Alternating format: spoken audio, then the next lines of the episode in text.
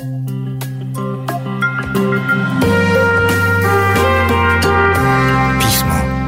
Magazyn opinii. Partnerem wydarzenia jest kancelaria CMS. Dobry wieczór, dzień dobry. Witam Państwa bardzo serdecznie na kolejnej premierze pisma. Premierze trochę nietypowej, e, choćby dlatego, że nie ma z nami dzisiaj Justyny Dżbik-Kluge, która od początku prowadzi te wydarzenia dla nas. Ja się nazywam Barbara Sowa, jestem szefową wersji cyfrowej i audio pisma. I postaram się dziś wyjątkowo zastąpić Justynę godnie w roli prowadzącej.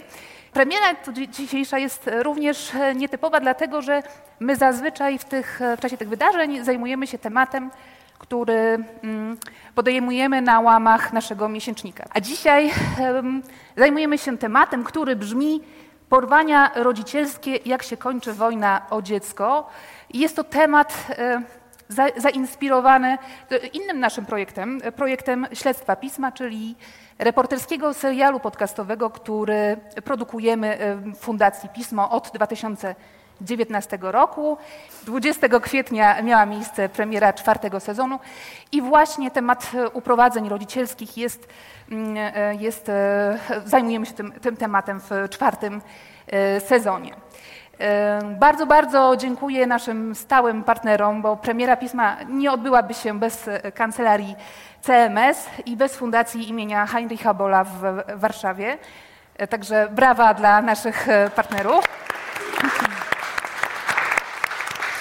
E, Ale oprócz tego chciałabym też gorąco podziękować partnerom, bez których nie byłoby śledztwa pisma, czyli bez audioteki e, i bez e, Open FM, który jest naszym partnerem dystrybucyjnym. Ja chciałam powiedzieć, że dzisiejsza dyskusja jest e, też transmitowana na żywo i już teraz praktycznie można zadawać e, e, pytania online na mm, grupie, którą mamy, to się nazywa grupa Czytamy Pismo na Facebooku, albo można też wysłać do nas pytania mailem na premiera małpa magazynpismo.pl. E, Więc zachęcam już teraz. Oczywiście znajdziemy też czas w czasie naszej dzisiejszej rozmowy na to, żebyście Państwo mogli e, zadać e, pytania na żywo. Gości nas studio Teatr Galeria, dlatego może być słychać taki niewielki pogłos. To mówię przede wszystkim dla osób, które będą słuchały za tydzień wersji audio, ponieważ premiera pisma ukazuje się także w formie podcastu.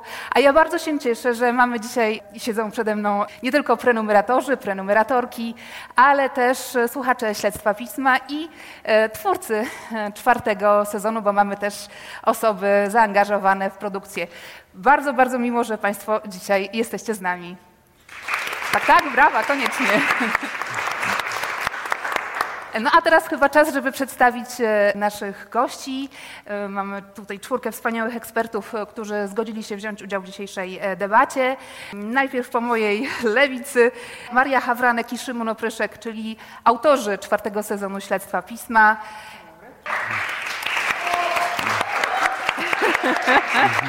Niezależni, niezależni e, reporterzy, którzy mają na koncie znacznie więcej wspólnych projektów, nie tylko śledztwo pisma, bo także, także chociażby dwie książki o Ameryce Łacinickiej, e, żeby wspomnieć e, Tańczymy tylko w zaduszki, albo Wyhoduj sobie wolność. Dziecko, o dziecku chciałam wspomnieć na końcu, że macie wspólnego syna, pięcioletniego Gucia. No to brawo. Powód do braw, tak. E, Pani Mirosława Kątna, terapeutka, mediatorka, psycholożka, założycielka Komitetu Ochrony Praw Dziecka i przewodnicząca tej organizacji, autorka wielu książek i po- poradników, e, która konsekwentnie walczy o podmiotowe traktowanie dzieci i często powtarza, że nie ma trudnych dzieci, są tylko trudni dorośli. Brawa.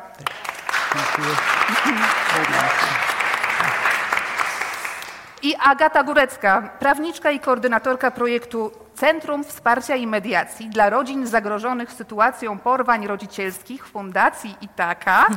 Uf. Myśmy, e, muszę tutaj zdradzić, ponieważ pani Agata i przedstawiciele Fundacji Itaka również e, e, znajdują się, wypowiadają się w śledztwie pisma, więc bardzo długo testowaliśmy w studiu nagraniowym, żeby ta nazwa zabrzmiała dobrze. Pani Agata e, udziela wsparcia w zakresie prawa rodzinnego, w szczególności w sprawach uprowadzeń rodzicielskich, tych krajowych i e, i zagranicznych. Brawa. Dzień dobry. E, tak jak już wspomniałam, premiera czwartego sezonu odbyła się 20 kwietnia, więc do tej pory już udało nam się opublikować trzy odcinki. Jutro opublikujemy czwarty. To ja mam takie pytanie do, do naszych ekspertek. Jak poważnym problemem są porwania rodzicielskie, przy czym oczywiście te porwania troszeczkę traktujemy w cudzysłowie. Czy to jest, czy, czy, czy my prowadzimy w Polsce statystyki? Jak to wygląda? Czy porywają częściej mamy, czy też ojcowie? Czy jest więcej porwań krajowych, e, e, międzynarodowych. Do obu pań e, kieruję to pytanie. Znacie swoje statystyki, tak? Tak, w Centrum Wsparcia i Mediacji w Fundacji Taka mamy swoje wewnętrzne statystyki, czyli rejestrujemy wszystkie sprawy, które do nas się zgłaszają i są to zarówno sprawy z tym elementem transgranicznym, elementem międzynarodowym, ale są też w dużej, w głównej mierze są to sprawy krajowe, czyli uprowadzenia rodzicielskie, które, które mają miejsce w kraju. E, poza tym wpływają też do nas sprawy związane z, na przykład z utrudnianiem kontaktów z dzieckiem przez jednego, e, przez jednego z rodziców i tak. Także w ubiegłym roku podczas funkcjonowania Centrum Wsparcia i Mediacji wpłynęło do nas 159 e, spraw i spośród tych spraw, sprawy z elementem transgranicznym, było ich z tego co pamiętam 50. Mhm. 65 spraw to były sprawy e, uprowadzeniowe krajowe, a pozostałe to właśnie takie sprawy, mm, e, które dotyczyły utrudniania kontaktów z, przez jednego e, rodzica z, z dzieckiem. Także jeżeli chodzi o takie statystyki no, nasze, bo tylko na nich możemy się opierać, to spraw było więcej, w których to jednak matka uprowadzała dziecko. Myślę, że to było około 65 do 70% tych spraw, które, które do nas wpłynęły. Mhm. Ja rozumiem, że to jest tylko ułamek tak naprawdę rzeczywistości, bo do Was prawie trafiają, trafiają tylko no, wybrani rodzice, tak, którzy zdecydują się y, prosić o pomoc. Jak to wygląda mm, z Pani doświadczenia? Więc pozwolę sobie mm, może tak maleńki wykładzik, króciutki, taki trzyminutowy. Śmiało, mogę? Zapraszamy, oczywiście. No dobrze, jak mogę, to, to od tego może zacznę, bo ten wykładzik prześmiewczo oczywiście trochę to nazywam w taki sposób. Yy, chodzi o to, że fala rozstań i rozwodów każdego roku dramatycznie wzrasta. W dużych miastach, w mieście Warszawie, to, takie statystyki otrzymaliśmy, jest około jednej trzeciej związków się rozpada w ciągu pierwszych dwóch, trzech lat. To jest bardzo dużo. To nie, pozwólcie, że będę mówiła zamiennie rozstanie czy rozwód, bo tam, gdzie jest para, która no, zakłada to, tę rodzinę, jest dziecko czy dzieci, rozstanie z perspektywy dziecka jest takim samym ciosem, czy nie, jak rozwód rodziców, bo rozwód jest przecież formalnością papierową, można było powiedzieć.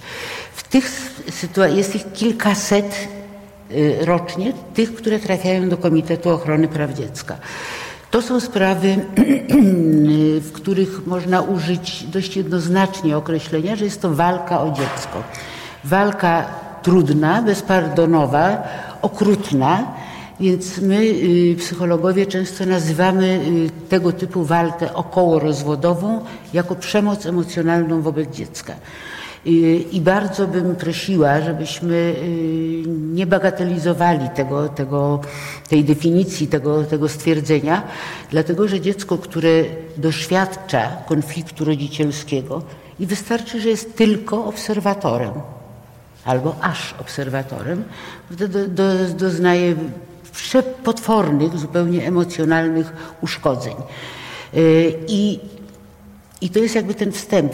Ludzie mają prawo się rozwodzić, rozstawać, ale nie mają prawa rozwodzić dziecka z drugim rodzicem. Dziecko ma prawo do kontaktu, do bycia z obydwojgiem rodziców.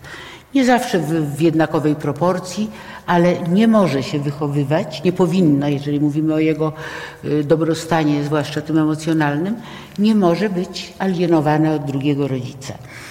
Y, I teraz co się dzieje? No, dzieci są w konflikcie okołorozwodowym, który jest bardzo zgubny w swoich następstwach. Jak będzie moment, to, to mogę to rozwinąć, jakie to są szkody y, y, dla, dla dziecka.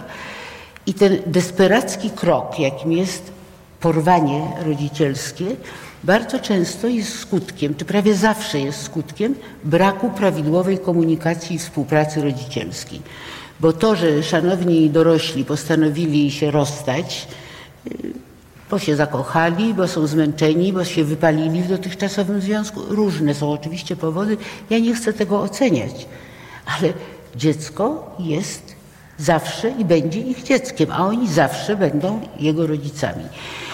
I, i choć może to brzmi jak truizm, to niestety w głowach dorosłych pojawia się egoistyczny rys, który pozwala myśleć rodzicowi, że jest właścicielem, jest posiadaczem dziecka.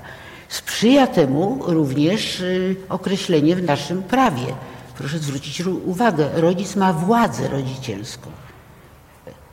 W samo to nie pieczę, nie troskę, nie opiekę, nie y, inne określenia, tylko ma władzę.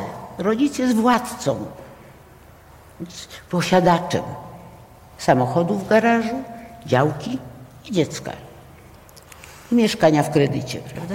Jest, ma władzę rodzicielską. To jest pierwszy mm, jakby taki impuls do tego, żeby tę władczość wykorzystywać w sposób dość egoistyczny, nie licząc się tak naprawdę z uczuciami, z emocjami dziecka. Czyli tam nie ma podmiotu mojego synka czy mojej córeczki, jest przedmiot. Ja zawłaszczam jako rodzic to dziecko. Mówię o tym e, z dużym naciskiem, bo pracuję na co dzień z tymi ludźmi. Sposób, w jaki, jaki mówią o swoim konflikcie, o swoim problemie, jak próbują przekonać no, mnie w tej rozmowie, ale sądy, całe otoczenie przyjaciół, znajomych, jak to jest mama rodzicem roku, albo ojciec jest rodzicem roku, kompletnie i bardzo brutalnie deprecjonując rolę drugiego rodzica. Więc zawłaszczenie poprzez teraz ja będę sprawować opiekę nad dzieckiem, jest jakby wpisane w cały ten scenariusz, w, całym, w całą tę strategię postępowania. I powiem szczerze, że ja, jeśli chodzi o naszych polskich rodziców, dość niechętnie posługuję się określeniem porwanie rodzicielskie, mm, dlatego że tak naprawdę to jest zawłaszczenie dziecka, prawda? To jest y, mm, uznanie, że jeżeli się nie odda dziecka po, po wakacjach, jeżeli się nie odda dziecka po jego chorobie, to, to nie ma w tym nic dziwnego, nic szczególnego. Jestem rodzicem. I to się oczywiście zgadza. Jest rodzicem. Ma pełnię tak zwanej władzy rodzicielskiej. Więc skoro obydwoje mają tę władzę rodzicielską, to co tam jakiś sąd będzie mi narzucał, że ja mam mieć kontakt z dzieckiem tylko w weekendy? Te, te, ten weekendowy rodzic to jest najczęściej ojciec w naszej polskiej rzeczywistości.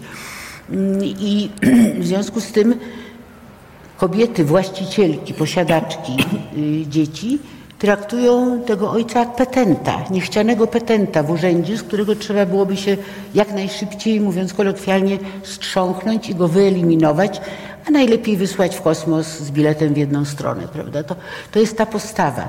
To, że y, ten gość był niedobrym partnerem, zły, czy złym mężem, ja to przyjmuję i wiem, że tak jest. Ja nie chcę absolutnie tu gloryfikować, prawda, y, taty czy ojca jako, jako tego wspaniałego, ale to jest zupełnie inna rola. Każdy z nas w swoim życiu pełni bardzo wiele ról. Jesteśmy w roli dziecka dla naszych jeszcze żyjących rodziców, prawda? Starych bardzo często, bo my już bywamy niemłodzi. Jesteśmy w roli chłopaka, dziewczyny, jesteśmy w roli narzeczonego, męża, żony, prawda? Jesteśmy w roli pracownika, jesteśmy w roli społecznika, jesteśmy w roli rodzica. To zawłaszczenie, o którym pani wspomina. Ale ja to, to jedno myśl chcę powiedzieć, że bycie złym w jednej roli, roli męża, nie dyskredytuje tego człowieka, w jego roli rodzicielskiej. To jest to, bardzo tak. dobre zdanie, bo um, ja chciałam Was, Majusz Monie, zapytać, czy Wy w pracy nad tym reportażem mieliście wątpliwości, czy się zastanawialiście, czy my stajemy po stronie dobrego rodzica, czy w ogóle jest strona dobrego rodzica, bo często w takich e, sprawach, e, gdzie dochodzi do konfliktu rodzinnego, no, wiemy jak jest, tak? Y, żeby wiedzieć, co tak naprawdę się wydarzyło w danym związku, w małżeństwie, no trzeba byłoby być tam 2-4 na dobę, tak? Trudno orzec. I, I często takie wątpliwości się pojawiają. Czy wy jako reporterzy takie wątpliwości mieliście? Zdaje się, że mieliśmy dużo takich wątpliwości, ale przede wszystkim w centrum stawialiśmy cały czas Oliwię, bo Oliwia była tą postacią, która była główną bohaterką naszego reportażu. I też... Może tak, przy... Tak, tak. Więc zastanawialiśmy się nad tym, co czuła Oliwia, dlaczego się tak wydarzyło, co, jak to wpłynie na jej, na jej przyszłość. Jakby motywacja rodziców to zawsze jest jakaś tam własna historia, każdy opowiada swoją. E, wiedzieliśmy pewnie więcej rzeczy od Alberto, który, który poszukiwał swojej córki, no ale mieliśmy bardzo dużo, dużo rozkmin, czy też e, rozmów na ten temat, czy stajemy po dobrej stronie, czy, czy aby na pewno nie skrzywdzimy też tą historią dziecka i wydaje mi się, że jakoś z tego wybrnęliśmy. Tu zapraszamy oczywiście do słuchania. Maju, coś chcesz dodać? Znaczy, chciałam się tak przyznać do tego, że nawet przez chwilę było tak, bo ta historia w ogóle z nami jest 4 lata już. I przez to, że poznaliśmy ją najpierw z perspektywy Alberta, to i, i, i mieliśmy taką niemożność, o której może jeszcze potem pogadamy, poga na, przynajmniej na początku, poznania na perspektywy mamy, no to, to wiecie, polubiliśmy Alberta po prostu. Przylecieliśmy do niego wtedy z naszym synem, on nas przyjął w swoim domu, spaliśmy u niego w domu.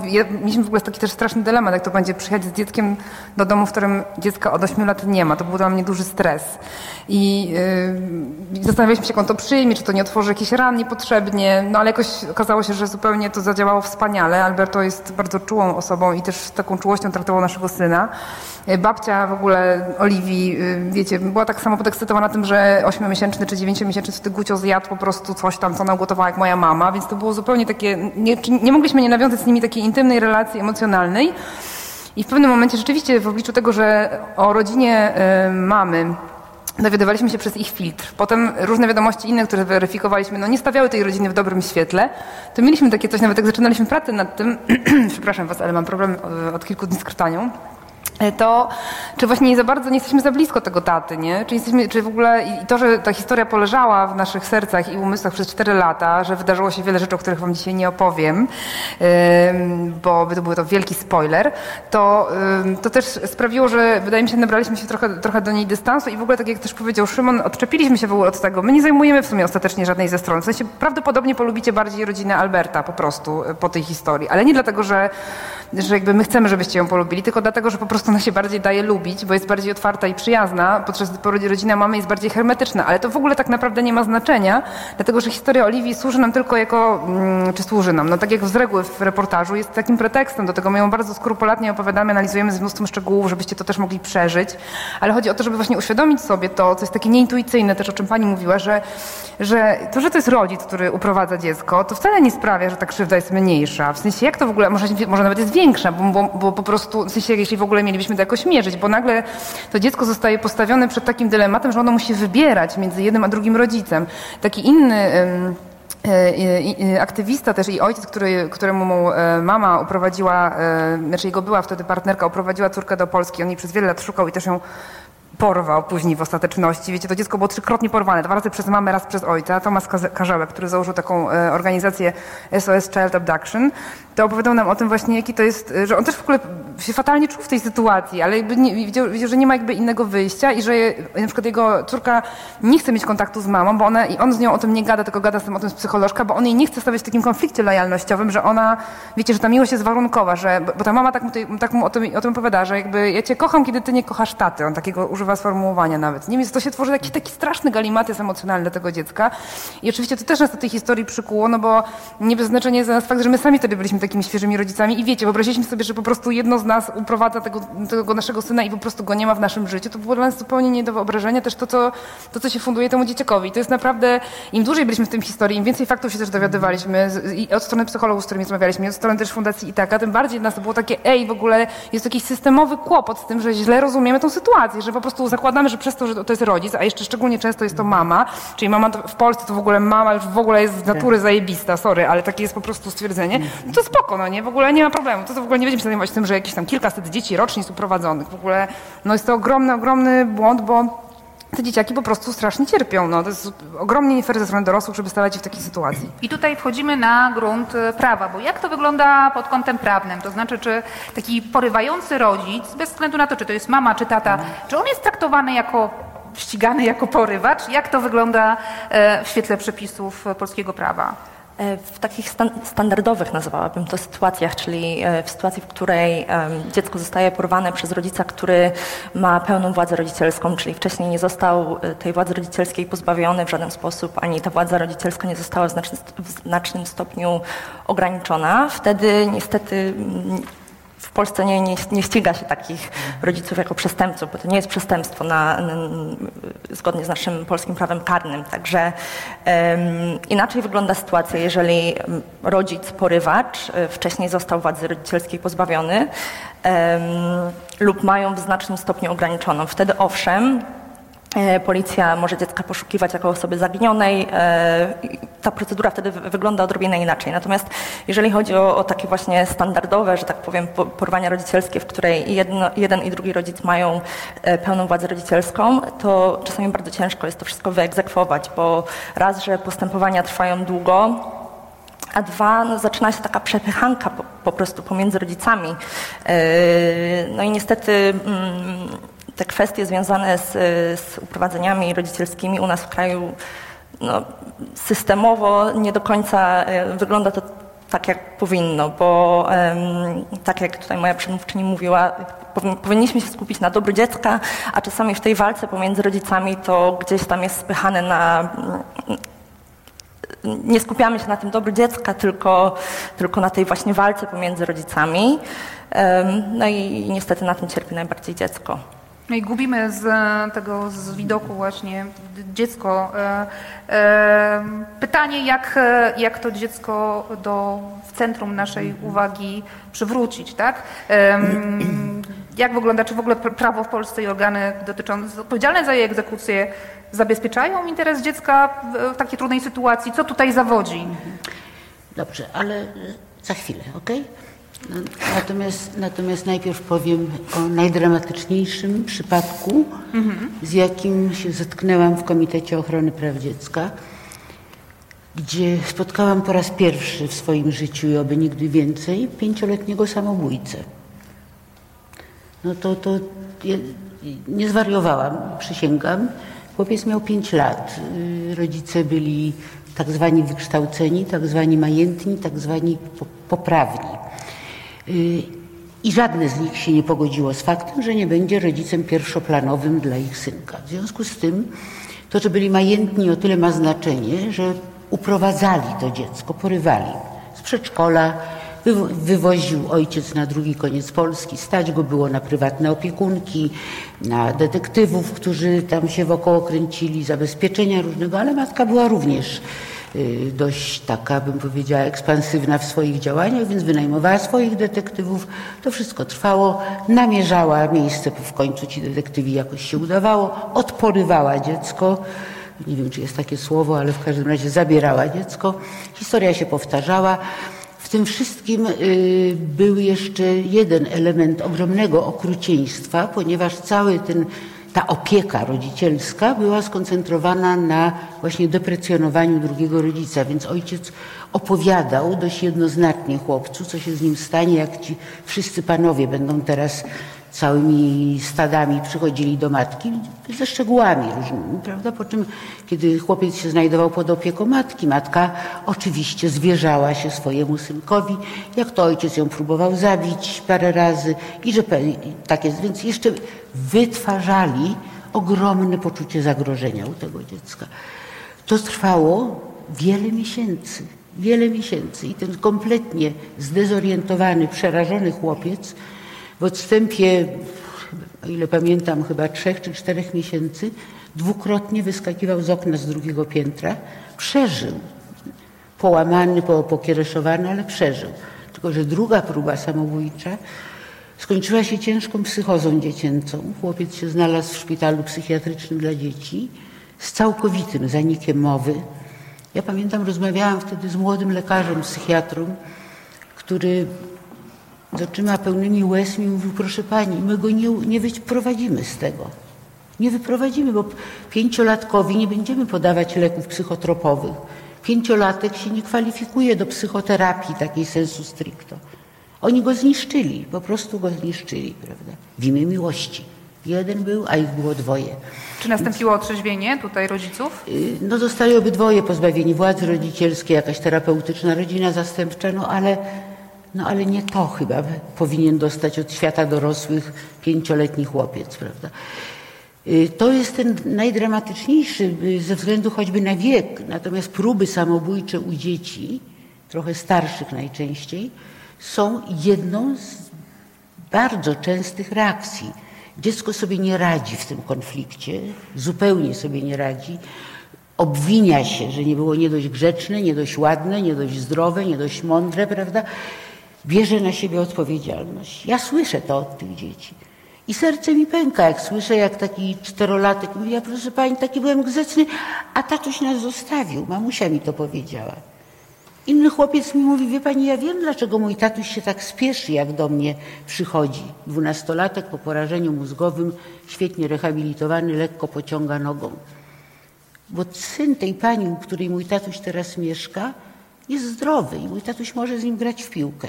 A ze mną nigdy nie miał, wie pani, ja mam krótszą nogę. Dlatego sobie od nas poszedł. Mamusia mi to wytłumaczyła. Czujecie racjonalizację tego tłumaczenia i dramat, i okrucieństwo, jakie zaistniało? Więc te dzieci są głęboko nieszczęśliwe, są głęboko skrzywdzone. Trochę starsze stają się manipulantami, bo się próbują w tym odnaleźć. Konflikt lojalnościowy jest zgubny dla dziecka, bo ono kocha ich obydwoje. A oczekiwanie jest takie, że będzie nienawidzić, prawda? że się określi y, po jednej stronie że będzie lojalne wobec drugiego rodzica. Nie, dziecko nie musi być lojalne. Dziecko ma po prostu takie prawo. O tym mówi konwencja o prawach dziecka, o tym mówią całe tomy psychologii, o tym, o tym mówią przepisy kodeksu rodzinnego, o tym mnóstwo źródeł mówi, że tak będzie. Dzieci uciekają wówczas w, w coś. Najdramatyczniejsza ucieczka to jest próbę samobójczą, ale przedtem uciekają w chorobę, psychosomatyka u tych dzieci, badanie dziesiąty raz y, brzucha, bo boli, bezsenności, torsji, jakie dziecko ma. Jest organicznie wszystko ok, prawda? A dziecko jest chore. Tak, to jest chory jego organizm, wskutek właśnie, to jest ucieczka od realiów. Uciekają w agresję, już bardzo małe dzieci, autoagresję, drapią się, wyrywają sobie włosy z główki. No przeróżne, że okaleczają się, żeby zagłuszyć ból psychiczny y, bólem fizycznym. Uciekają w agresję wobec rówieśników, uciekają w wagary, uciekają z domu na swoich własnych nogach Jak w takiej sytuacji my możemy, jak w takiej sytuacji my możemy zadbać o to dobro dziecka? I ja pytam tutaj szeroko, bo wiem, mamy przepisy, o których pani Tak. wspomniała, konwencje i tak dalej, i tak dalej, e, ale e, jak realnie tą sytuację zmienić, skoro tak dramatyczne historie, skoro jesteśmy świadkami, czy też słyszymy Tak. o tak dramatycznych historiach. Maju, jeśli chcesz się włączyć, to, to, to Nie śmiało. Nie chciałam się włączyć, bo miałam taką refleksję, ale nie, to nie jest odpowiedź na twoje pytanie, więc... Mhm, wrócimy do niego. e, Bo jak pani o tym opowiadała, to ja sobie właśnie pomyślałam, że chyba o tym konflikcie właśnie i o tym, i o tym że właśnie ci rodzice na zmianę mm, próbują sprzedać swoją wersję, to jakby to, co nas, tak sobie to uświadomiłam, przykuło do tej historii i dlaczego właściwie zdecydowaliśmy się opowiadać, to chyba to, że właśnie rodzina Alberto, jak ją poznaliśmy, to ona była wolna od tej takiej nienawiści. I to było zaskakujące i to było coś, bo wiecie, chyba średnio by nam się chciało opowiadać historie, w których dwie, czujemy, że są dwie znienawidzone strony, które po prostu walą kit i jakieś wylewają po prostu y, nawzajem na siebie pomyje i my tego musimy wysłuchiwać. No w sensie, no nie wiem, czy byście, nie wiem, tak myślę, że chyba byśmy nie chcieli wtedy tego tak opowiadać, albo trudniej by nam było to zrobić. A tymczasem spotkaliśmy się z rodziną, która wtedy, i to mnie mega poruszyło, oni wtedy 8 lat nie, nie widzieli, znaczy 7 lat nie widzieli Oliwii, ale 8 lat mm, minęło od porwania. I jakby serio, pytaliśmy się ich w różnych momentach, i Alberta wtedy, i jego e, mamy, czyli babci, która była mega z nią związana, opiekowała się z nią naprawdę dużo, i jej przyszywanego brata, i w ogóle jej cioci, i wszystkich w ogóle niezależnie się ich pytaliśmy, czy oni w ogóle, co, oni, co, co by się stało, gdyby się teraz Oliwia odnalazła? I gdyby teraz właśnie mama na przykład musiała być, e, wiecie, załóżmy, że to by się wydarzyło w Hiszpanii, ona zostałaby w efekcie osądzona i skazana, bo tam jest, według, tam w przeciwieństwie do Polski uprowadzenie rodzicielskie jest karalne i za to grozi mm, od dwóch do czterech lat więzienia i do dziesięciu lat pozbawienia władzy rodzicielskiej. No i załóżmy taki scenariusz, nie, że ona zostaje pojmana i jest teraz w więzieniu. No i co teraz? I co Alberto będzie opowiadać, co on zrobi w ogóle? No i Alberto mówi, no, no to ja jadę co tydzień na widzenie, czy tam ile mogę z Oliwią do mamy, bo ona przecież musi mieć mamę w swoim życiu, nie? To jest osoba, z którą ona spędziła ostatnie 8 lat. Jestem myślę, stary, po prostu serio? W sensie, wiecie, znaczy super, ale jakim też trzeba być e, człowiekiem, żeby umieć to przeskoczyć, nie? Wiecie, 8 lat po prostu tego, że on Ci z Państwa, którzy słuchali, to już może trochę wiedzą, że on naprawdę obsesyjnie jej poszukiwał. Spędzał całe miesiące, siedząc w różnych miejscach w Polsce i po prostu licząc na czasami ślepy traf, że uda mu się, to, e, uda mu się tą córkę znaleźć, więc po prostu, i że można jakby jednocześnie nie lubić tej mamy, oczywiście, że jej nie lubi, mieć jakieś tam, ale jakby pamiętać o tym, ej, to jest moja córka, jeśli ona się odnajdzie, to ja muszę zadbać o to, żeby ona była szczęśliwa i żeby rodzina mamy była w jej życiu. No jakby myślę, że tak jak teraz Pani słucham, to było chyba to, co ostatecznie sprawiło, że my to w ogóle chcieliśmy opowiedzieć. Pani Agato, na gruncie prawnym jak my możemy zadbać silniej, mocniej, sprawniej o interes dziecka? Właśnie y, przestrzeganie tej konwencji haskiej, która reguluje kwestie porwań międzynarodowych? Zdecydowanie, jeżeli, jeżeli chodzi o, o, przestrzeganie konwencji haskiej i wykonywanie tych postanowień haskich w Polsce, no to y, na tle innych państw, y, które też są stroną konwencji haskiej, no, nie wygląda to, to, u nas za dobrze, ponieważ e, te, te, postępowania z konwencji haskiej e, powinny kończyć się w terminie 6 tygodni od momentu złożenia wniosku. Natomiast e, znam sprawy, w których postępowania haskie toczą się latami tak naprawdę. Nawet jeżeli samo postępowanie haskie się kończy wcześniej, to później wykonanie tego postanowienia sądu nic się nie dzieje sąd nakazuje powrót dziecka do, do, kraju, do miejsca stałego pobytu dziecka, czyli do kraju, z którego dziecko zostało uprowadzone. A tutaj nic się nie dzieje. Z czego to wynika? Chciałabym wiedzieć sama. no niestety jakby, jeżeli chodzi o, kwestie mm, przymusowych odbiorów, odbiorów kuratorskich u nas w kraju, no to to zdecydowanie E, te odbiory kuratorskie u nas, no, tak kolokwialnie Co to jest mówiąc. przymusowy odbiór kuratorski? Musimy chyba wytłumaczyć, bo oni pewnie nie wszyscy... Yy, to znaczy tak, jeżeli, e, jeżeli zostaje... Mm, po zakończeniu postępowania z konwencji haskiej rodzic, który dziecko uprowadził, jest zobowiązany do powrotu z dzieckiem albo bez dziecka do kraju, to znaczy tak, dziecko musi wrócić, musi wrócić do kraju, z którego zostało uprowadzone. I to, czy wróci z tym rodzicem, który je uprowadził, czy nie, to nie ma znaczenia. Natomiast jeżeli rodzic, który powiedzmy powinien to, to dziecko zwrócić do, do tego kraju, z którego zostało ono uprowadzone, uchyla się od tego, e, wtedy sąd może poprosić o pomoc policji i kuratora o odebranie takiego dziecka. No i na przykład ja zawsze mówiąc o tych odbiorach kuratorskich lubię podawać przykład Wielkiej Brytanii, bo w Wielkiej Brytanii 90% spraw z konwencji haskiej, w 90% spraw dzieci wracają do, do kraju, z którego e, zostały uprowadzone u nas. Nie, nie, powiem statystycznie, nie wiem jaki to jest odsetek spraw, na pewno to nie jest 90% spraw.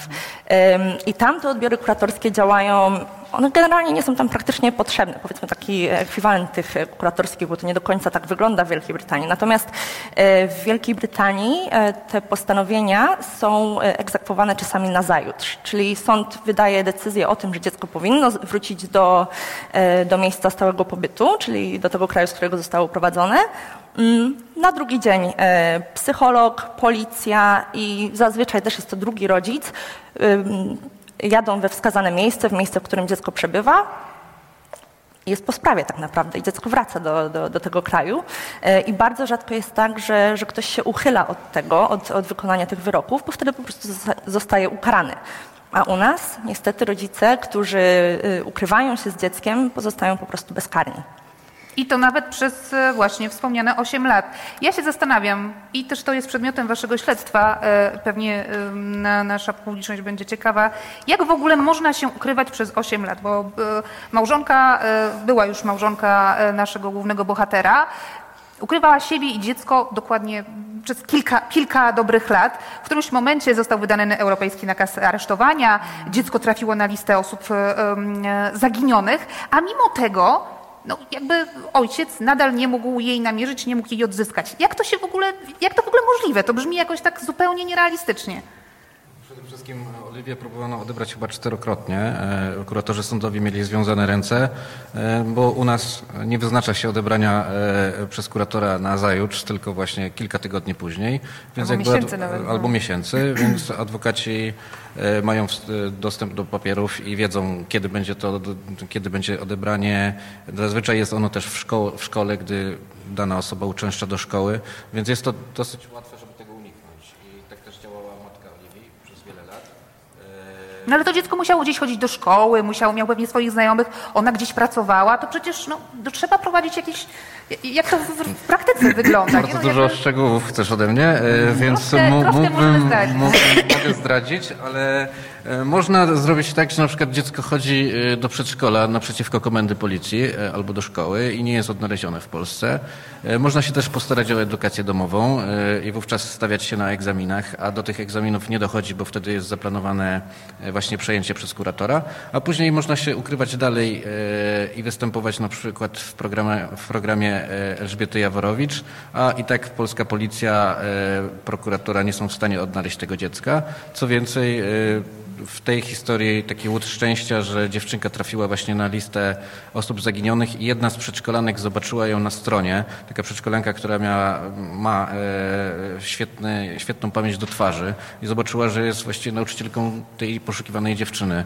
No więc ty, w historii Oliwii tych paradoksów jest bardzo dużo e, i te 8 lat pokazują zupełno, zupełną, zupełny rozkład struktur państwowych, zupełną apatię służb e, i jakby wie, wierzymy matce, nie szukamy, nie szukamy dziewczynki, no bo ojciec jest Hiszpanem i to się tak utrzymywało przez lata, a szczegóły Państwo usłyszą. To wróćmy No teraz dobrze, do a- dziecka. A, w, jeszcze w, w realiach polskich, polskiego konfliktu o dziecko, y, kiedy są prawomocne orzeczenia, kiedy wiadomo, że dziecko ma być przy jednym z rodziców, zagwarantowane ma pełne kontakty określone, już prawomocnym y, postanowieniem jakby klepnięte, mówiąc nieładnie, i rodzic, niestety najczęściej ojciec, z tym postanowieniem już pomiętym chodzi w portfelu kolejny rok i do dziecka w żaden sposób nie może się dostać, mówiąc krótko. I to jest w majestacie prawa. Nikt mu wtedy nie pomaga, nikt. Prawda? Matka wymyśla miliony różnych powodów, prawda? zaświadczeń od wszystkich lekarzy chyba jakich y, można sobie. Jedna się kiedyś właśnie też zagalopowała i przy, przedstawiła w sądzie zaświadczenie dla chłopca sześcioletniego od ginekologa. Y, tak, no więc to, to przeróżne są historie, które się mogą w, przy tej, i to się dzieje w majestacie prawa. Ja się wielokrotnie zastanawiałam, czy gdyby sądy odważniej, na przykład w takim przypadku, y, orzekały w trybie natychmiastowym zamianę tego bycia rodzicem pierwszoplanowym, zwłaszcza, że bardzo często ten rodzic y, alienowany przez długie miesiące, nierzadko lata, deklaruje, i oczywiście to jest możliwe do, do zobligowania go, y, że on właśnie tak jak wasz bohater Hiszpan mówił, że rozumie, że matka jest potrzebna w życiu dziecka, więc ci alienowani ojcowie bardzo często mówią, ja dołożę wszelkich starań, żeby nasze dziecko miało kontakt z matką, bo zdaję sobie sprawę, jaka jest jej rola w życiu. I nie jest to mój gest uprzejmości dla matki, tylko dla dziecka. Prawda? Więc nie słyszałam o takim postanowieniu odwrócenia tych ról. Natomiast y, ostatnie lata, chyba trzy ostatnie lata, pojawiają się takie postanowienia w sądach rodzinnych, y, które zabierają dziecko tym rodzicom kłócącym się, prawda, walczącym, nierespektującym y, i umieszczają dziecko w terapeutycznej rodzinie zastępczej z takim przesłaniem, jak się już tak wykłócicie, na, to my wam to dziecko zwrócimy. Powiem szczerze, ja bym nie umiała jednoznacznie odpowiedzieć, czy to jest dobre rozwiązanie. Mm, Znam te przypadki, w których tak się zadziało. Coraz odważniej sądy podejmują właśnie taką decyzję. Ja się często e, w pracy z tymi rodzicami posługuję tym, że uważajcie, bo jeżeli tra- traficie Państwo na, na e, zdeterminowanego sędziego, prawda, ostrego, stanowczego, to zabierze Wam to dziecko. I teraz oczywiście, że jak się będziecie starać, to nie wiem, po roku y, zwrócone będzie dziecko. Ale spróbujcie sobie wyobrazić, co wasze dziecko będzie czuło przez rok w obcej, troskliwej, ale obcej rodzinie, bez kontaktu z rodzicem biologicznym. Ja się zastanawiam, jak w takiej sytuacji, o której Maja i Szymon e, opowiadali ją w śledztwie, mm, e, czy- czy w sytuacji, kiedy dziecko traci kontakt ze swoim rodzicem na aż tyle lat, czy jest szansa na odbudowanie więzi? Czy Jest, ale to jest proces, który musi być profesjonalnie, rzetelnie przeprowadzony. Y, Czy ta więź będzie bardziej powierzchowna, to też zależy od, od samego dziecka. No, każde z tych dzieci jednak jest innym człowiekiem, prawda, z inną wrażliwością. To wszystko zależy też od tego, paradoksalnie, na ile ten krzywdziciel czy krzywdzicielka zechce pomóc. Słuchajcie, to jest w ogóle niesamowite, jak trzeba pójść, przepraszam, w tak zwaną łaskę do osoby, która krzywdziła dziecko swoją postawą alien, alienującą. Ale jeżeli rzeczywiście coś się przestawi w tych emocjach u takiej matki, ona ma kolosalne możliwości, żeby dla dziecka jakby włączyć się w ten proces odbudowywania tej więzi. Pani Agato, a jak wygląda sytuacja, e, wrócę trochę też do tej statystyki, to znaczy jak długo trwa, trwają najczęściej takie właśnie okresy uprowadzenia, sprawach, którymi się Państwo zajmujecie? Czy to są właśnie tak długie historie, czy, czy, czy często, czy raczej no, ciągną się, nie wiem, rok, dwa, e, tudzież kilka miesięcy? Wydaje mi się, że to jest cały przekrój tak na dobrą sprawę. Niektóre uprowadzenia trwają kilka dni.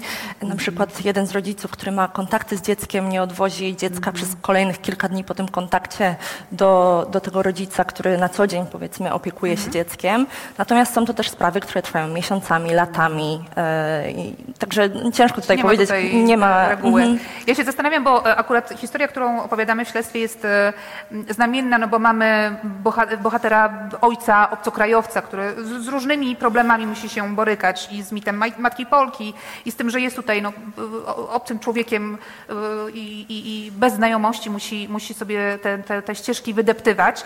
E, Ale jak to wygląda na gruncie krajo- krajowym? To znaczy, e, e, co ma zrobić rodzic, któremu, y, którego dziecko zostanie uprowadzone? Czy to mama, czy tata? Gdzie on ma się zgłosić? Jakie kroki wykonać? No, w pierwszej kolejności taki rodzic powinien złożyć odpowiednie wnioski do sądu, czyli jeżeli nie zna miejsca pobytu dziecka, wniosek o ustalenie tego miejsca pobytu. Do tego, jeżeli, jeżeli oczywiście rodzic uważa to za stosowne, może wnioskować o ograniczenie władzy rodzicielskiej drugiemu rodzicowi, w skrajnych przypadkach też o pozbawienie władzy rodzicielskiej tego rodzica, który, który dziecko uprowadził. Także to są takie pierwsze, mm, pierwsze kroki, które należy podjąć. Zawsze też warto jest oczywiście podjąć, y, podjąć współpracę z adwokatem czy radcą prawnym, który od A do Z przeprowadzi y, rodzica przez te wszystkie kroki i, i wyjaśni całą procedurę, jak to, jak to wygląda. Warto też zgłosić to mm, na, na policję. Niestety, jeżeli chodzi o zgłaszanie spraw z uprowadzeń rodzicielskich na policję, niestety policja za dużo teraz nie robi. Od 2018 roku tak naprawdę policja tylko przyjmuje zgłoszenie, sporządza notatkę urzędową, przekazuje ją do sądu i to tyle. Natomiast od 2018 roku dzieci nie są, dzieci z porwań rodzicielskich nie są traktowane jako, mm, nie są w tej kategorii zaginięć, czyli nie są traktowane jako osoby zaginione i policja ich nie poszukuje. A co się stało w 2018 roku? Dlaczego, skąd ta zmiana? E, Wprowadzono zarządzenie komendanta głównego, zarządzenie nr 48, które właśnie wprowadziło, zmieniło te, te kategorie osób zaginionych i, i po prostu os, dzieci z porwań rodzicielskich nie są już traktowane jako, jako osoby zaginione. Także od tamtego czasu po pierwsze policja nie rejestruje tych spraw w ogóle e, dotyczących e, uprowadzeń rodzicielskich, także też ciężko jest powiedzieć, jak, jaki to jest problem mm, na skalę krajową. Nie- wiadomo, ile takich spraw jest zgłaszanych na policji. E, Plus, tak jak, tak jak wspomniałam, po prostu te dzieci nie są, nie są poszukiwane przez policję. Tylko dodajmy, że cała ta droga, prawda, że wniosek do sądu o pozbawienie czy ograniczenie, o ustalenie miejsca pobytu, to proszę Państwa jest y, działanie na długie miesiące. Na długie miesiące. Y, I nic się w tak zwanym międzyczasie nie dzieje. Nic się nie dzieje. Y, ja się coraz częściej spotykam z takim obligiem sądu, y, najczęściej w formie postanowienia tak zwanego zabezpieczającego, y, żeby rodziców skierować do specjalistów na mediację, na terapię rodzicielską. Y, I oczywiście to się, to się dzieje, to się zdarza. tyle sukcesów, co i porażek, bo w mojej organizacji się tym zajmujemy. Ja bezpośrednio się też tym zajmuję. Każda, każda y, szansa na to, że, że się dotrze do wnętrza tych rodziców y, i jednak y, trochę prze, prze, przewietrzą swoje nienawistnie do siebie nastawione głowy, istnieje, prawda? Sala sądowa nie jest dokładnie tym miejscem, w którym to się może zadziać. Adwokaci ja ich dzielę na dwie kategorie. Tak, mój taki wewnętrzny podział to są tacy prodziecięcy, którzy rzeczywiście kierują się y, przede wszystkim dobrem dziecka, y, a to jest widoczne prawda, w ich pismach, w ich działaniu, w ich nastawianiu klienta. Y, I jest drugi biegun, których ja nazywam tak dla siebie trochę, ale się podzielę, takie gangsterstwo zawodowe uprawiają, prawda? Czyli byle do przodu, byle mój klient wygrał. Tu nie ma wygranych. Tutaj przegrane jest przede wszystkim dziecko i w efekcie końcowym oni też będą przegrani, bo za chwilę ich dziecko będzie yy, no, uciekało, tak jak mówiłam, w, co, w coś bardzo niebezpiecznego. Więc tutaj praca z tą rodziną jest szansą na to, ale przede wszystkim te sprawy należałoby traktować, wszystko co dotyczy dzieci generalnie musi być traktowane priorytetowo. To nie może być kiedyś. To nie może być. Wiecie Państwo, w naszym dorosłym życiu rok życia naszego to jest chwila. W życiu siedmiolatka to jest jedna siódma jego życia, prawda? To jest ta różnica, to się w ciągu tego roku tak dużo dobrego i niedobrego może wydarzyć, że nie można czekać, prawda? I, no ja nie przyjmuję argumentów, że sądy są prze, przeładowane. Nie przyjmuję argumentów, że, że sędziowie, nie wiem, z losowania z czegoś będą dostawali sprawy. Przepraszam, to mnie nie interesuje. Ja chcę, żeby dziecko X i Y, które cierpi, było obsłużone przez to państwo jak najszybciej. Prawda? Czyli zaopiekowane w sensie prawnym, w sensie decyzyjnym. No niestety tego nie ma. No, nie wiem, no powszechne, przepraszam, tak trochę ulewam swój wewnętrzny jad. Y, rozdawnictwo właściwie zupełnie irracjonalne w naszym kraju y, no, gdyby część tych pieniędzy była na udrożnienie systemu y, sądowego, sądów rodzinnych i opiekuńczych przede wszystkim, bo tam się dzieje los dzieci, tam się decyduje o losie dzieci. O tym właśnie, jak ukarać y, alienującego rodzica. Alienacja jest zbrodnią wobec dziecka. Ale czeka ta sprawa w stercie innych, prawda, y, akt w sądzie. Dla mnie to, co jest też, to jest trochę o tym, co pani mówi, ale też yy, z punktu widzenia jakby yy, reporterki, to już wspomniałam, że 4 lata ta historia jest z nami i zaczęliśmy ją opowiadać, kiedy właśnie była już 3 i wiecie, dobre, znaczy wiele tematów się dezaktualizuje w ciągu 3 lat, nie? W sensie, że mogło się okazać, że już nie ma o czym opowiadać, że zmieniła się sytuacja, że po prostu idziemy do przodu, zwróciliśmy uwagę na te dzieciaki i bierzemy, bierzemy po prostu teraz y, y, fokus na nie i na, to, na ich dobrostan. I to jest strasznie smutne, ale przez te 4 lata jest gorzej niż było. To rozporządzenie, o którym E, pani opowiadała, jest jednym z przykładów takiego, że jakby my idziemy dalej, jakby oddalamy się od tego, żeby, żeby myśleć o dzieciakach w, w, w, tych, w tych procesach. Jakby ostatnio było też takie, e, e, takie tutaj, nawet my dostaliśmy upomnienie z, z Unii Europejskiej, że powinniśmy zmienić naszą legislację i oczywiście nasi rządzący stwierdzili, że tutaj właśnie chcą nam odebrać polskie dzieci i w ogóle nie będziemy, nie Sprawa będziemy. została po prostu upolityczniona. Upolityczniona i, to już, i w ogóle się wypowiadają, wiecie, że po prostu absolutnie nie będziemy roz, respektować europejskich nakazów aresztowania, po prostu to tak jakby matki Polki traktować jak złodziejki. Wiecie, to jest jakiś zupełnie y, taka jakaś narracja, to jest jakaś, nie, nie o tych dzieciach nadal, no, to się jeszcze bardziej od nich oddalamy, to się staje w ogóle jakimś, jakimś takim flagowym kolejnym konfliktem y, na arenie międzynarodowej, zamiast po prostu myśleć o konkretnych osobach, y, które są w to y, zaangażowane i cierpią z tego powodu konsekwencje. No, to jest dla mnie takie strasznie smutne w tej naszej opowieści, że to się nie, nie zdezaktualizowało. Myślę, że jeszcze przed zbliżającymi się wyborami warto wspomnieć o nazwiskach. To przede wszystkim pan Michał Wójcik, e, który, który najwięcej złego w tej kwestii wyrządził, więc polecam to nazwisko Siobro pamięci. Też, możemy też jeszcze powiedzieć. O tym, jak się zakończyło śledztwo pisma i e, jak się potoczyły losy głównych bohaterów, nie możemy powiedzieć, żeby nie zdradzać e, e, tym, którzy akurat słuchają. Natomiast ja chciałabym Panie zapytać, jak z Pani doświadczenia wynika, jak te, te sprawy się kończą? Jak najczęściej, jaki jest najczęściej finał? Czy to dziecko trafia, zostaje z rodzicem, który porwał, czy, czy, czy wraca do rodzica uprowadzonego, czy, czy, czy jest jakieś rozwiązanie właśnie koncyliacyjne, takie, takie które, które rzeczywiście no, bierze w centrum uwagi dobro bardzo dziecka? Różnie, bardzo różnie, naprawdę. Od totalnej porażki, która polega na tym, że dwunastolatka o wadze 24 kg umiera w, w szpitalu na Banacha z powodu anoreksji, właśnie wobec takiego konfliktu porywania, do jednak wypracowania pewnego y, porozumienia. Ja jestem zwolenniczką naprawdę i próbuję zawsze rodziców do tego przekonać, zawarcia porozumienia, odłożenie tego sądu trochę na bok. Zawsze mówię, to jest wasze dziecko, to wy macie o nim decydować, a nie jakaś obca kobieta w todze i w łańcuchu. No przepraszam. To wy jesteście rodzicami. To jak wam mówię, jakie są zagrożenia, to zróbcie to trochę po mojemu, prawda? No, już tak na, na skróty. Do, do, dogadajmy się, porozu, porozumiejcie się, spisuję z nimi te porozumienia. Odbieram to wtedy jako sukces. Zobowiązuję się, że zanim pobiegniecie do sądu, że, że ktoś nie oddał po weekendzie, że przyjdźcie, porozmawiamy o tym, prawda? Czyli krótko mówiąc, podejdźcie do swojego dziecka i do siebie w sposób odpowiedzialny. Więc to jest taki ten pozytywny scenariusz, że się daje z nimi pracować czasami. Ale czasami ci rodzice przychodzą i siedzą oczywiście do siebie tyłem matka mi, pani powie temu tu, o ojcu swojego dziecka. Za chwilę ojciec się odzywa. Więc proszę pani, ta osoba, no więc już widać jak tam iskrzy, pierwszy raz się widzimy, prawda? I oni w taki sposób kompletnie y, deprecjonując y, rolę drugiego rodzica.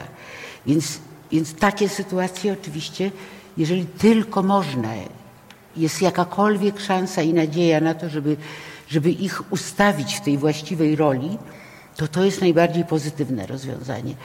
Y, ta niewydolność systemowa, która bezkarnie pozwala właśnie mm, alienować, grać na nosie już nie tylko rodzicowi, ale, ale dziecku, dziadkom, bardzo, bardzo, ważny, y, bardzo ważne osoby w życiu dziecka, są eliminowani bardzo często.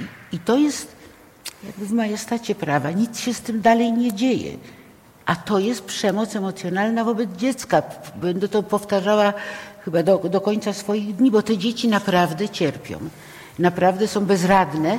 I teraz, jeżeli ten sąd nie ma narzędzia do tego, żeby to wyegzekwować, Pani się powoływała na, na Wielką Brytanię, ja się powołam na y, Niemców, którzy oczywiście są Ordnung muss sein, więc oni są tacy akuratni w każdym calu, ale tam nie ma nie ma z tym problemów, żeby orzeczenie y, w sprawie rodzinnej y, ustanowione przez sąd nie było egzekwowane.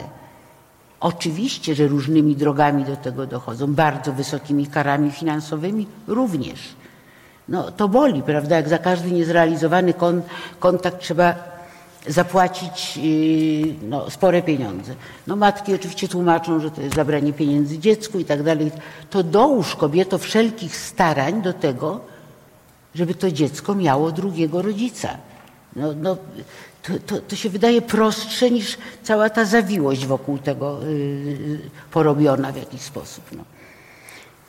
Dlatego też właśnie chciałam dodać, że tak ważna jest mediacja i dlatego też na, u nas w fundacji tak, tak duży nacisk kładziemy na mediację, bo jednak no, jeżeli chodzi tak. o, o te konflikty wewnątrzrodzinne, tak no to, to jest, jest y, narzędzie, które naprawdę umożliwia tym rodzicom dojście do porozumienia, wypracowanie jakiegoś kompromisu, który będzie satysfakcjonujący nie tylko dla nich, no ale przede wszystkim dla dziecka i to dziecko nie ucierpi na, na, na tym całym konflikcie aż tak. Także y, no, mediacje w tych sprawach są zdecydowanie jak najbardziej potrzebne i, i, i najgorsze jest to, że ludzie bardzo często w ogóle nie są świadomi, że w tych sprawach haskich można mediować.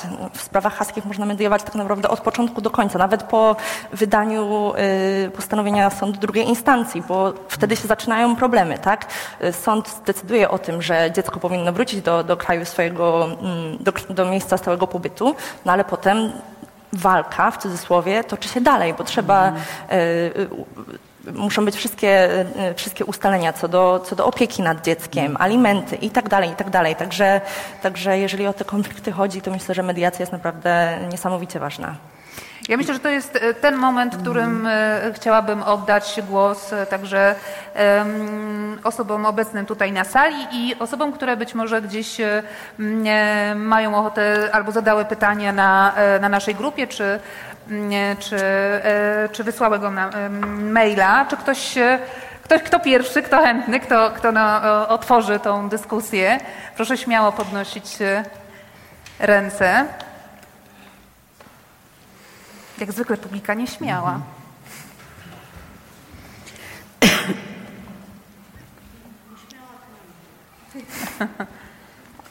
Dobry wieczór, żeby e, może Państwa troszkę e, ośmielić. Ja mam takie pytanie, jakie są w Polsce, e, nie, czy są, a jeśli są, to jakie są w Polsce narzędzia, robiąc 5 albo 15 kroków do tyłu, żeby takiej sytuacji uniknąć. Y, para się rozstaje, rodzice dziecka się rozstają, y, nie mają najlepszej relacji, z jakiegoś powodu wszakże się rozstają. I co mogą zrobić? Czy coś mogą zrobić, żeby uniknąć sytuacji, żeby nie eskalować? Czy jest jakieś miejsce, do którego można ich skierować?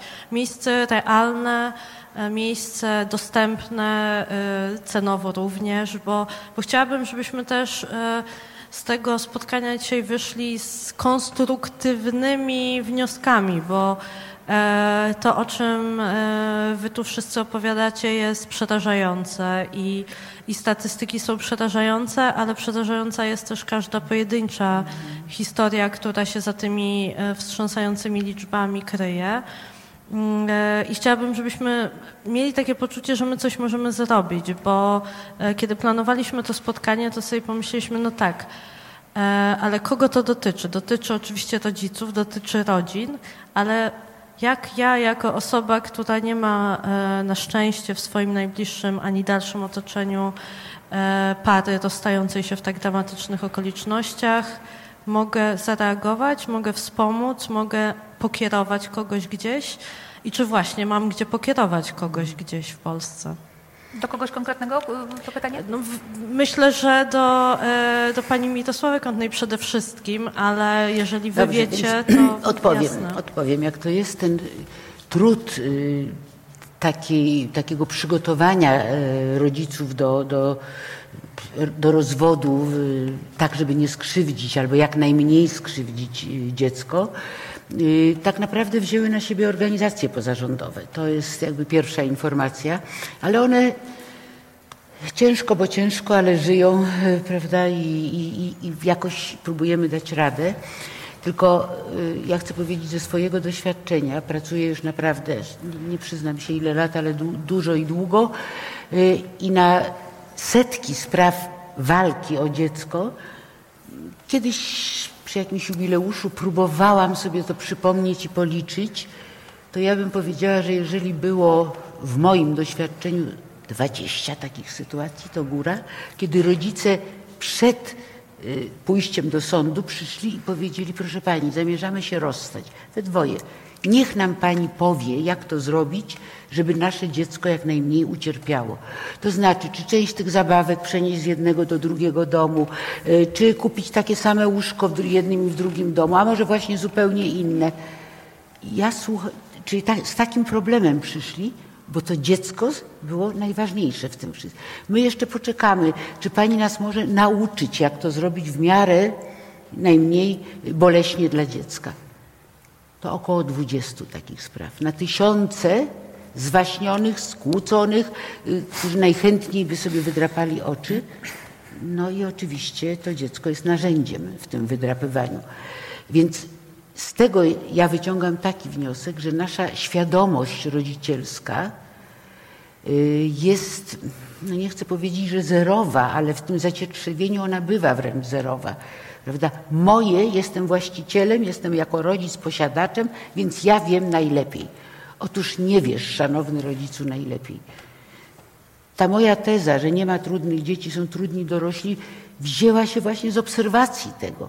W wielu domach niestety dzieci są hodowane we współczesnej rzeczywistości, a nie wychowywane zadbane, prawda, przebodźcowane tysiącem przeróżnych zajęć, gadżetów, zabawek, y, zajęć dodatkowych. Nie wiem, już chińskiego się teraz uczą, bo już y, hiszpański jest mniej modny, prawda, angielski to już jakby kilka języków naraz. Dzieci w wieku przedszkolnym. No może bardzo pięknie, że tak inwestujecie w swoje dziecko, w jego przyszłość. Tylko czy aby na pewno to nie jest jak piękna roślina przywieziona z kraju egzotycznego, gdzie listki przecieramy, nawozimy odpowiednio, od czasu do czasu zagadamy do tej rośliny i już, to jest hodowanie. Ale tak jest traktowane nasze dziecko bardzo często. A sytuacja konfliktowa totalną zaćmę intelektualną, emocjonalną wprowadza. Więc chcę z tego powiedzieć, z tego wywodu wyciągnąć yy, taką tezę, że jeżeli my nie będziemy wszyscy zmieniać świadomości rodzicielskiej, tak jak umiemy, prawda? bo już nie mówię o fachowcach, czy o miejscach, nie wiem, terapeutyczno-mediacyjnych, ale nie wiem, przyjacielską, sąsiedzką, prawda? Jak, jak, jak zwierza się nam koleżanka, która ja tego drania to teraz załatwię, on dziecka nie obejrzy. No zaraz, chwilę, kobieto, może się opanuj, może, a może, czy, czy, no tyle, ile umiemy jej powiedzmy, prawda? Czy, czy w drugą stronę, jeśli to jest ojciec, no przecież my kibicujemy bardzo często tym takim zawłaszczającym postawom. Dołóż mu, dopiecz mu, prawda? Nie, tak, nie dawaj. A ty wiesz co, a so, dziecko u, u, przyjaciela czy u sąsiada porwał.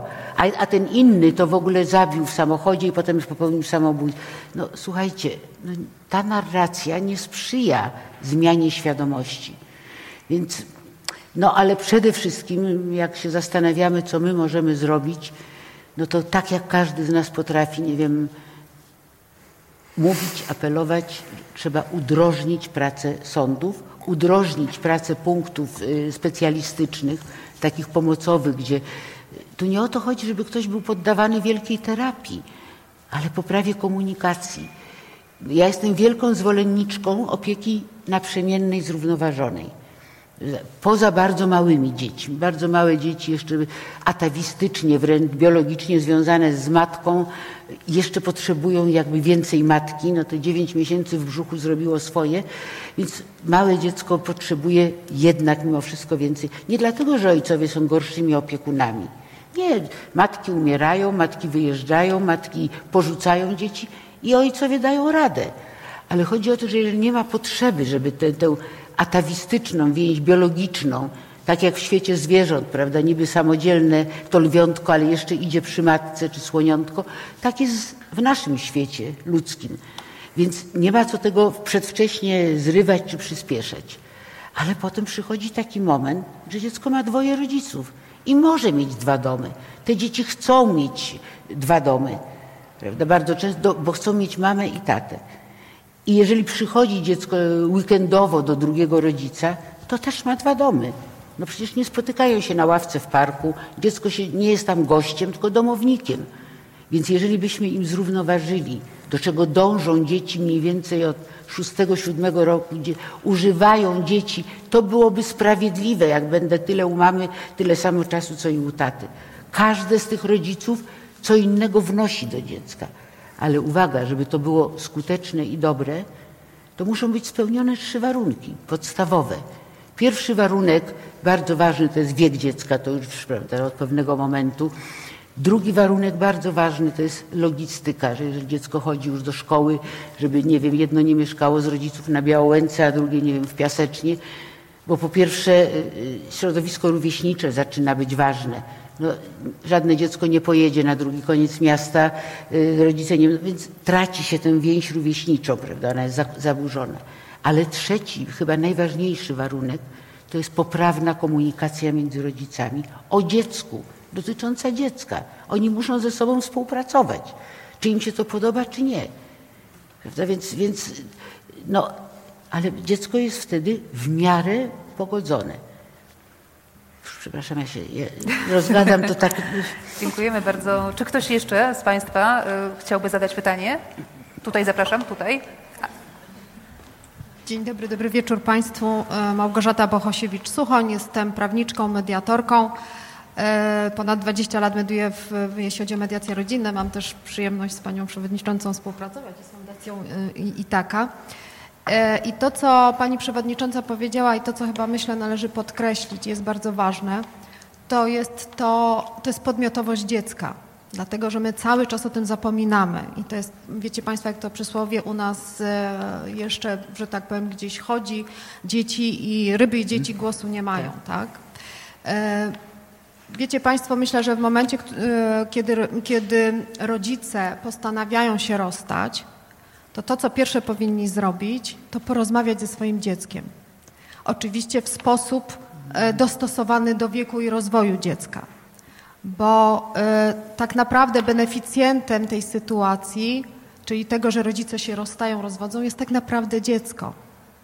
I to te wszystkie skutki tego, e, tego zdarzenia czy tej sytuacji będzie odczuwało tylko dziecko czy dzieci.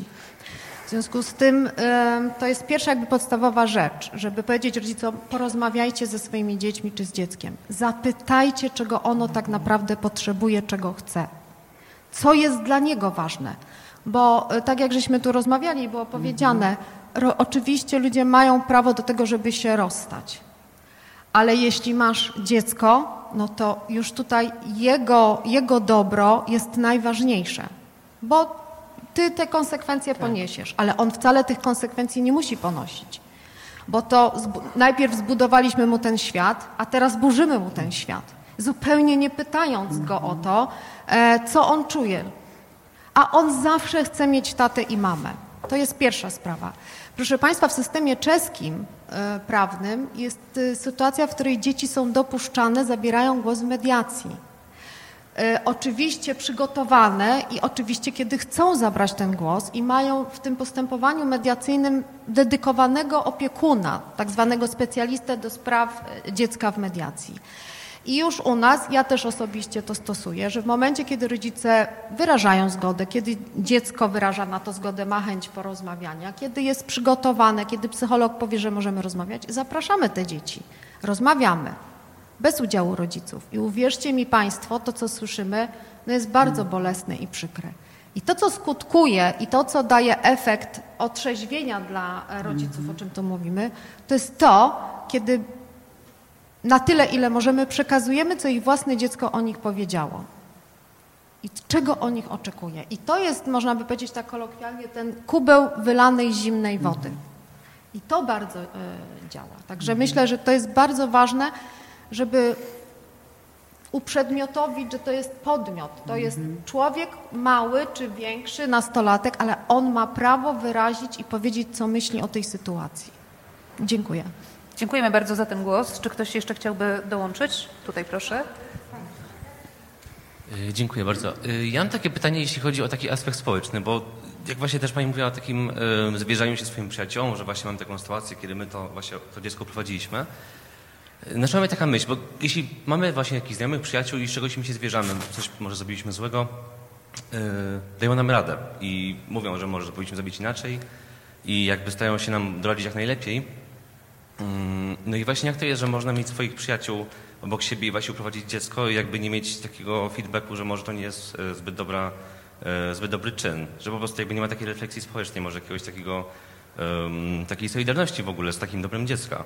No bo to, czy to jest naszym przyjacielem czy, czy koleżanką e, i, i, jakby no, to dobro jej zwykle jest dla nas tym priorytetowym, nie zwalnia nas takiej odpowiedzialności jakby za to dziecko, które jest jakoś tam um, może dalsze, da, dalsze nam. No po prostu ciekawi mnie to, jakby to, to dziecko właśnie funkcjonowało przez 8 lat e, i że ci znajomi jakby nie poradzili może tej mamie, że, że być może to nie jest dobry kierunek, czy tak samo w ogóle jakby w innych sprawach, że to tak, jest to taki aspekt, że przecież rozmawiamy o tym, o, o tym co, co mamy na co dzień, prawda? Y, no, tak, czy, nie ma po prostu takiej krytyki też ze strony nawet naszych przyjaciół, że być może to nie jest dobra rzecz, którą robimy. No bo zakładam, że rodzina zawsze jest po naszej stronie, jakby to jest taka, taka najbliższa tkanka, która będzie zwykle trzymać tej naszej, naszej wersji, no ale właśnie przyjaciele, znajomi, to już jest taka bardziej obiektywna strona, więc takie, takie moje pytania.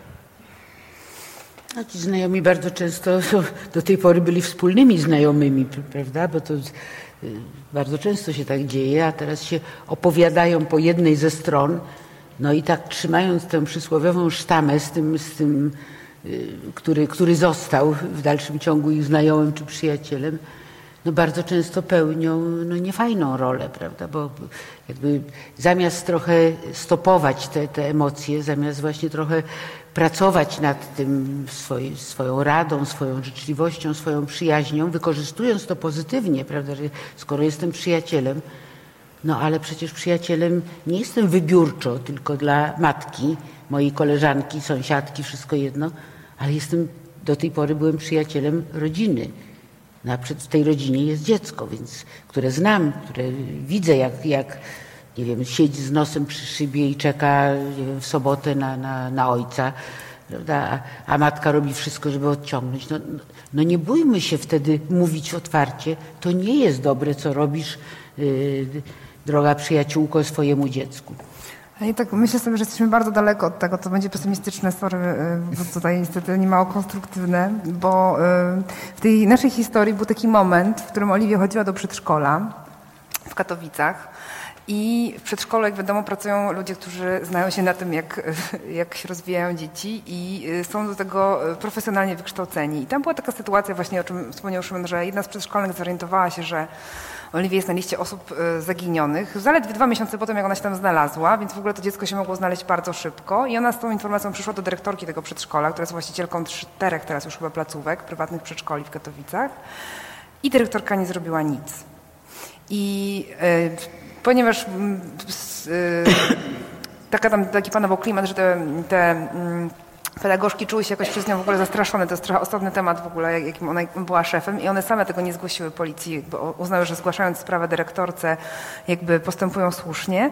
Trochę tą dyrektorkę o tyle można zrozumieć, że ona znała wersję mamy, a mama przedstawiła wersję zupełnie inną, oczywiście, to już jest jasne, tak. niż, niż tutaj. Wręcz w ogóle zmyśliła, że ona, Oliwia nie widziała swojego ojca, od kiedy ona miała 10 miesięcy i tak dalej, i tak dalej, więc to, też ta dyrektorka miała tak jakby prawo i uwierzyć w to, że rzeczywiście nie ma więzi z ojcem. Natomiast nawet jeśli taka osoba daje się zmanipulować, wiecie, która też jakby z zasady powinna dbać o to, żeby równowaga była w życiu dziecka, to bardzo trudno, wydaje mi się, w sensie to jest taka sytuacja, która mi się kojarzy zupełnie inną, z in, inną taką bardziej banalną, jako, jako jak tutaj wśród, wśród was są rodzice, to być może słyszeliście na przykład taki super komentarz, w sensie na przykład gdzie jest twoja czapeczka, na przykład gdzie jest czapeczka tego dziecka, idziesz z dzieckiem na spacer. Mamy taką w ogóle łatwość kulturową u nas, zajmowania stanowiska, wtrącania się w ogóle w te relacje między rodzicami a dziećmi, nawet jeśli sami ich nie mamy, ale fakt, że widzieliśmy, jak to było u kuzynki, to znaczy, że już wiemy, jak to robić. I to też, wydaje mi się, to jest część trochę tego samego mm, zamieszania, że bardzo lubimy zajmować jakieś stanowisko i w ogóle oceniać się, podać się w sposób kategoryczny w tych konfliktach rodzicielskich i to też, też oddala de facto od tego, żeby myśleć o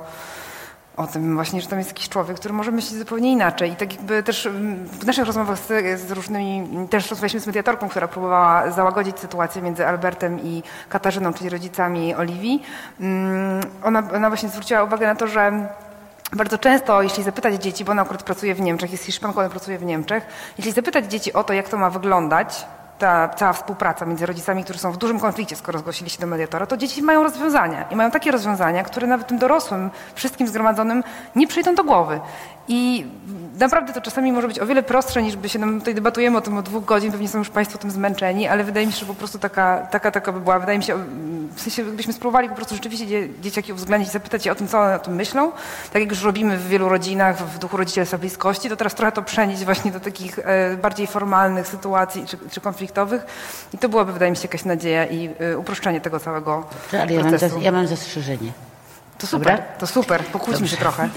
To y, nie, nie, absolutnie się kłócić nie będziemy. Na, namawiamy do, do jednak jakiejś zgody czy ugody. Tak.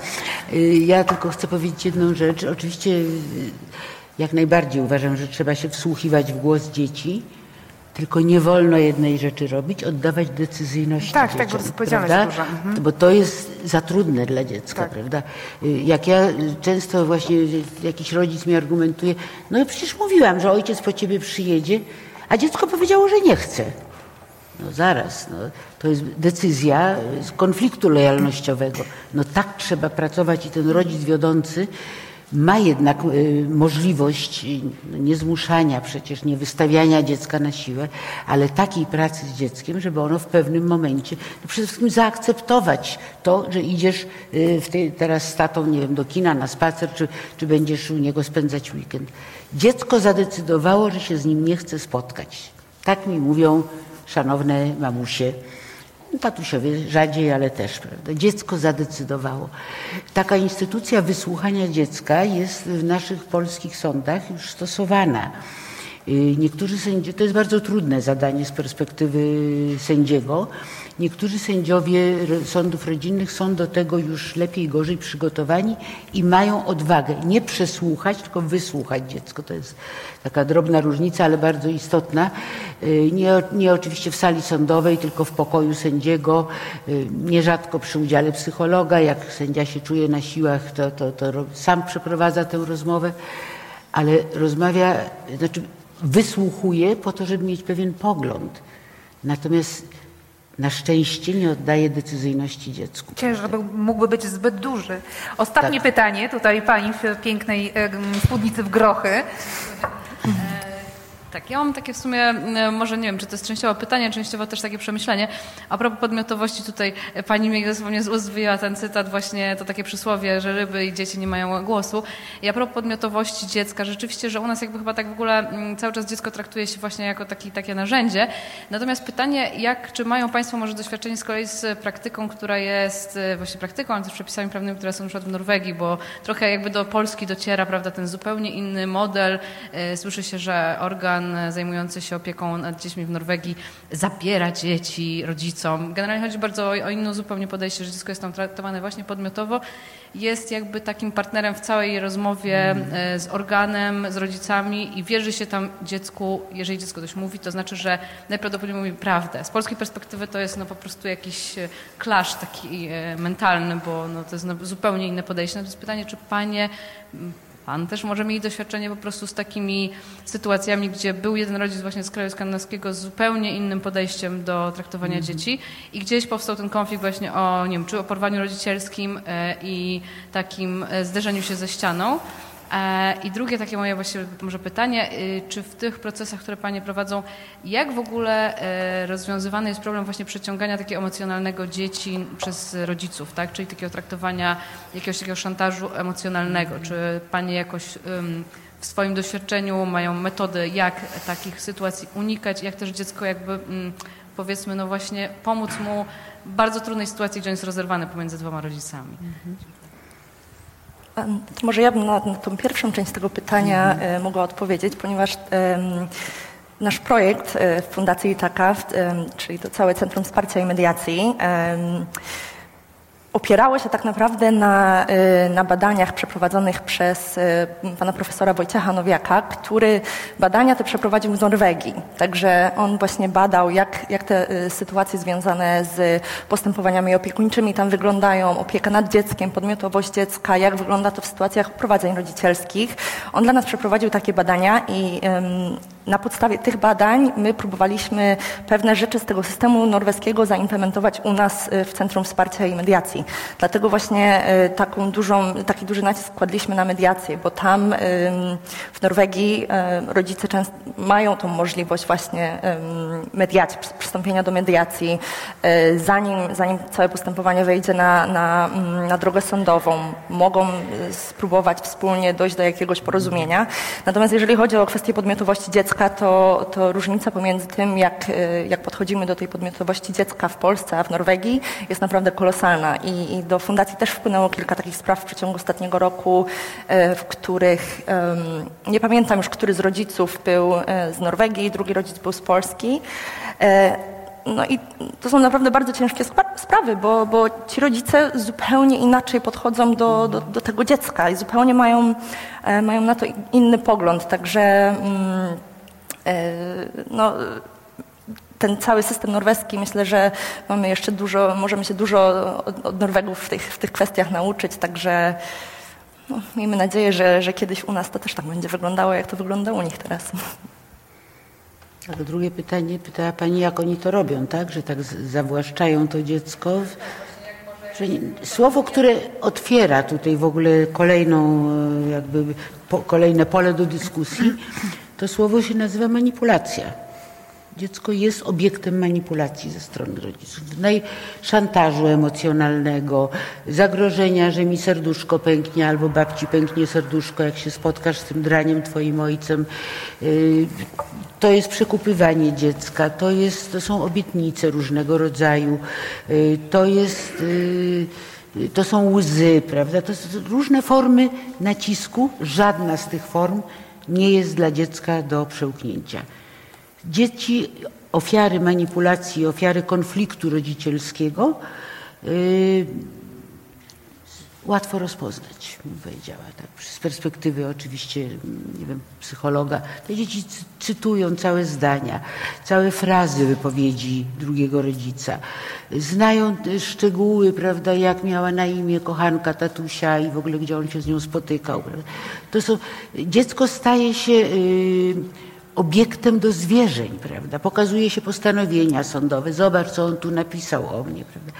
Czyli ten ojciec, przepraszam, że ja tak cały czas trzymam się takiego stereotypu, że to ten ojciec jest tutaj tą ofiarą, ale uwierzcie mi Państwo, że to jest statystycznie niestety znacznie, mówię to z wielką przykrością, że tu my kobiety no, mamy taki rys prawda, zawłaszczania, ale tak to niestety wygląda. Więc cały wachlarz informacji absolutnie nieodpowiednich dla dziecka, to dziecko już ma. Czyli postrzega tego ojca, tego rodzica jako krzywdziciela. Kogo? No mojej ukochanej mamusi. Bardzo ważnej osoby w życiu dziecka, prawda?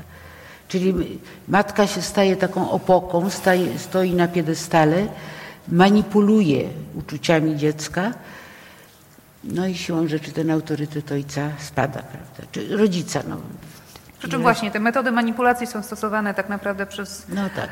um, oboj, oboj rodziców. Oboj, tak. Ja myślę, że tutaj możemy postawić e, kropkę i zaprosić Państwa wszystkich do dyskusji w kuluarach. Bar Studio mhm. zaprasza gości nas dzisiaj, więc na pewno tam jeszcze nasi goście będą odpowiadać na nasze pytania. E, ja chciałabym oddać na chwilę głos e, redaktorce naczelnej e, pisma Magdzie Kicińskiej, która myślę, że ma bardzo fajną, miłą tak. wiadomość na, na zakończenie. A teraz zaśpiewam Państwu.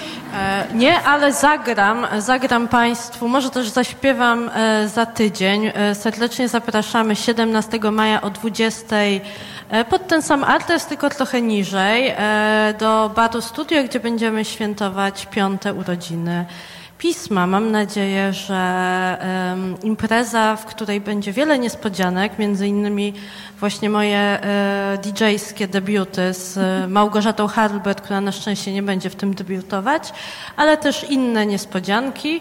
E, więc serdecznie Państwa zapraszamy. A skoro już tak e, w temacie urodzinowym jesteśmy, to przyjmowała Państwa e, Ania, która z pismem jest od niedawna, ale bardzo się cieszymy, że jest i dzisiaj ma swoje urodziny, więc wszystkiego najlepszego Aniu tutaj oficjalnie.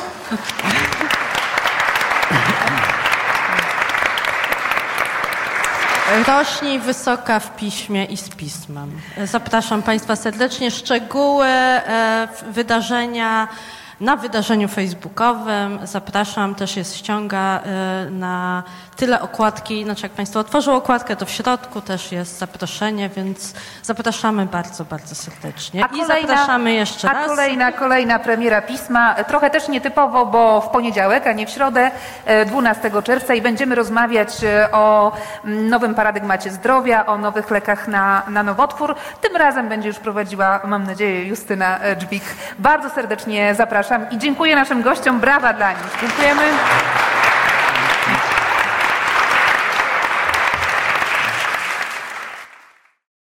Więcej materiałów znajdziesz na stronie miesięcznika Pismo, magazyn opinii pod adresem magazynpismo.pl. Partnerem wydarzenia jest kancelaria CMS.